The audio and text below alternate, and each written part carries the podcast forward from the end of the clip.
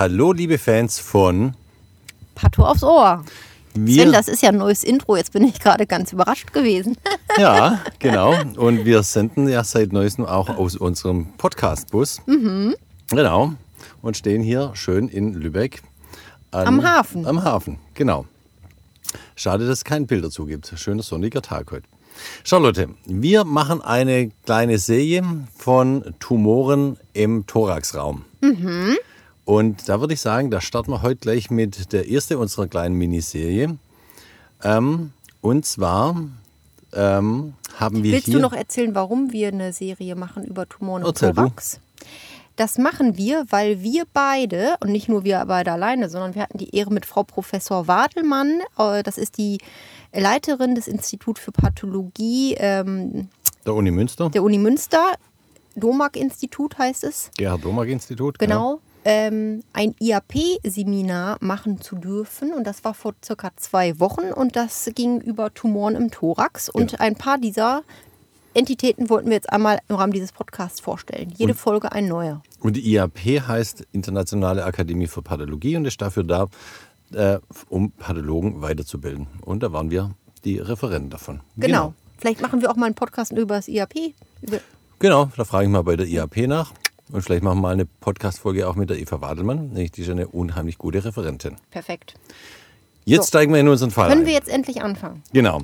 Wir haben Material bekommen aus der Thoraxchirurgie. Und zwar, die klinischen Angaben waren 52 Jahre alter Mann, Rundherd, rechter Lungenunterlappen, Verdacht auf Bronchialkarzinom.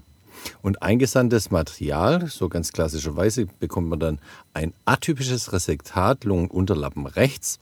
Und die Makroskopie liest sich wie folgendes. Lungenteilresektat von 5 x 3 x 2,5 cm, subpleural gelegen, ein knotiger Tumor von 3,5 cm Durchmesser mit weißlich-grauer, leicht lobulierter Schnittfläche. Kein Pleura-Durchbruch, Abstand zur Klammernaht 1 cm. Wunderbar. Das ist so ganz klassisch, wie man ja immer so ähm, Herde aus der Lunge bekommt. Charlotte, möchtest du wieder mit der Mikroskopie einsteigen? Ja, beziehungsweise zu Makro fällt mir gerade das ein. Verdacht auf Bronchialkarzinom war es ja und jetzt ist der Tumor beschrieben mit leicht lobulierter Schnittfläche. Das wäre jetzt erstmal für ein Karzinom gar nicht so klassisch. Von Bronchialkarzinom vor Genau, allem nicht. Genau. das ist an sich nicht lobuliert ähm, und ist auch nicht scharf begrenzt, so richtig. Genau. Aber mal gucken. Also, die Mikroskopie lautet wie folgt. Im Randbereich des makroskopisch beschriebenen Herdbefundes eine zarte bindegewebige Kapsel mit einem darin gelegenen lymphozytenreichen Infiltrat, das teils durch Faserzüge septiert wird.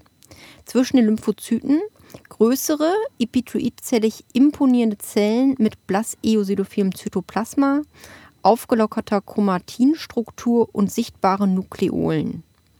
Hier keine hochgradigen Kernatypien. Scharfe Begrenzung zum umgebenden Lungenparenchym. so, und da schon mal auf ein paar Sachen eingehen. Ja, schieß los.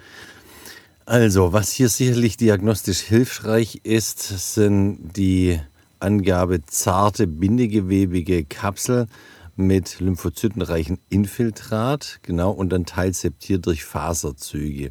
Das ist auch wieder etwas, was man bei dem klinischen Verdacht Bronchialkarzinom so überhaupt nicht finden würde. Dann hast du was gesagt, wir sehen zwischen den Lymphozyten größere Epitheloid imponierende Zellen, also Zellen, die aussehen wie Epithelien, aber nur so aussehen und wahrscheinlich keine sind. Und Oder vielleicht doch, who knows? ja, genau, deswegen sagen wir immer Epitheloid erstmal, bis wir wissen, was es wirklich ist. Und ähm, das lässt aber alles mal darauf schließen, dass es hier um kein Bronchialkarzinom handelt, sondern, möchtest du weitermachen? Ja, also ich springe mal dahin, was wir jetzt einfach mal gefärbt haben. Genau. Weil wir äh, das ja scheinbar jetzt so von der HE noch nicht so leicht ähm, einordnen können. Jetzt haben wir ja schon mal gesagt, wir sehen da ganz viele Lymphozyten und eben noch zwischen Lymphozyten diese etwas größeren Zellen, die wir eben halt nicht als Lymphozyten eingeschätzt haben. Das heißt, wir müssen mal Immunhistochemie machen und für die Lymphozyten färben wir mal ein bisschen was. Also ähm, CD20 als B-Zellmarker, Mhm, ja. dann CD3 als T-Lymphozytenmarker Und CD5 haben wir mal äh, mitgemacht, um zu gucken, ob CD5, als was ja im Grunde auch ein Marker ist für T-Lymphozyten, ja. sich genauso verhält wie CD3 oder eben wie CD20. Das wäre dann zum Beispiel pathologisch. Und dann haben wir uns überlegt, was für diese größere, etwas andere, hellere Zellpopulation ist zwischen den Lymphozyten. Ja, diese epitheloid imponierenden, hellzelligen. Genau, und Genau, und eben zu gucken, ob es wirklich epithelialen Ursprung sind, diese Zellen, haben wir mal Zytokeratine gefärbt, also in dem Fall Zytokeratin 818, ein P63, da hatten wir uns schon, schon was bei gedacht. Mhm. Ähm, und dann haben wir noch zum Beispiel Pax8 gefärbt. Und dann haben wir gefärbt, und das geht schon in die Richtung, was wir vermutet hatten, haben wir nämlich mal TDT gefärbt. Genau, und CD99. Genau, und dann noch ein Proliferationsmarker, einmal zu gucken, wie viel ist da los, wie stark proliferieren die Zellen. Und dann aber noch überlegt, so kleinblau rundzellige Tumoren, das sind ja häufig auch neuroendokrin differenzierte äh, Tumoren. Das heißt, wir haben für die, die neuroendokrinen Marker gefärbt und zwar da CD56, Synaptophysin und Chromogranin und noch einmal ein TTF1, das kommt nämlich häufig auch auf diesen neuroendokrinen Tumoren. Und wenn es halt eine intrapulmonale Raumforderung ist und Verdacht auf Bronchialkarzinom ist, äh, sowieso TT, äh, TTF1. Ja. Gut. Wollen wir auch noch auflösen, was es alles positiv ist?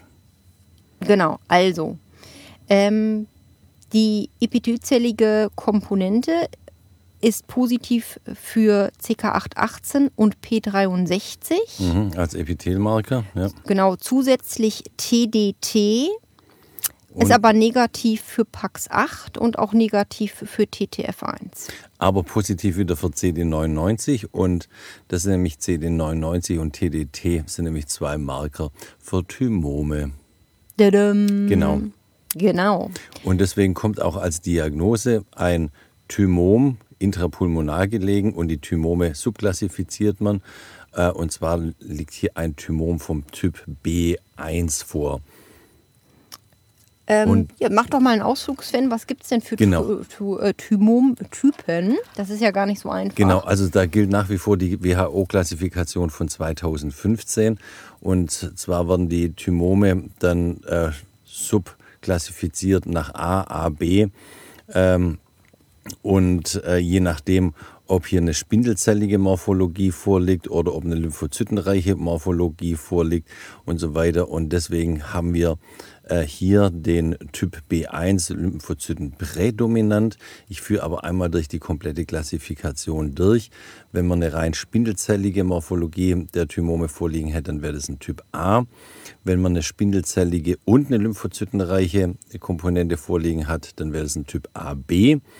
Ähm, wenn man rein äh, Lymphozyten äh, prädominanten Typ vorliegen hat, dann ist das ein Typ B1 und eine lymphoepitheliale Komponente, dann spricht man vom Typ B2. Und wenn äh, Epithel prädominant vorliegt, äh, liegt, dann spricht man vom Typ B3. Und dann gibt es. Also im Grunde immer ein Unterschied zwischen Lymphozytenanteil ja, und, und Spindel. Epi und genau. epitheloide Anteil. Genau, ne? ja. mhm. genau. Und dann noch bei Typ A eben, ob es äh, bei rein spindelzellig. Genau. Und dann gibt es noch die ganz schlecht differenzierten ähm, thymischen epitheliale Neoplasie, das ist dann das Thymuskarzinom. Genau. Und ähm, was wir jetzt noch nicht eben gesagt hatten, wir haben ja auch noch die, die Lymphozytenmarker gefärbt. Äh, und da ist eben der Witz, dass das alles T-Lymphozyten mhm. sind. Wir haben nur mit CD20 wenige B-Lymphozyten dazwischen. So die Bystander-B-Lymphozyten, ja. Genau, das ist so der, der Klassiker, ähm, dass man eben eine Durchmischung hat und das sieht man dann immer ganz schön. Im Grunde sieht man so eine blaue Fläche und wie wir es eben doch besprochen haben, dazwischen immer mal so ein paar andere Zellen und dann ist das in der Immunhistochemie sehr schön, dass man praktisch mit CD3 diese ganzen Lymphozyten markiert hat und dazwischen stechen dann immer die Zytokeratin und P63 positiven epithelialen Zellen sozusagen hervor. Und die sind dann typ, typischerweise noch TDT und CD99 positiv und damit ähm, weiß man dann, dass es ein Thymom ist und wie gesagt dann die Subklassifikation der Thymome findet dann, wie wir gesagt haben, je nachdem, ob das spindelzellige Epitheloid oder Lymphozyten äh, dominant ist. Genau. genau.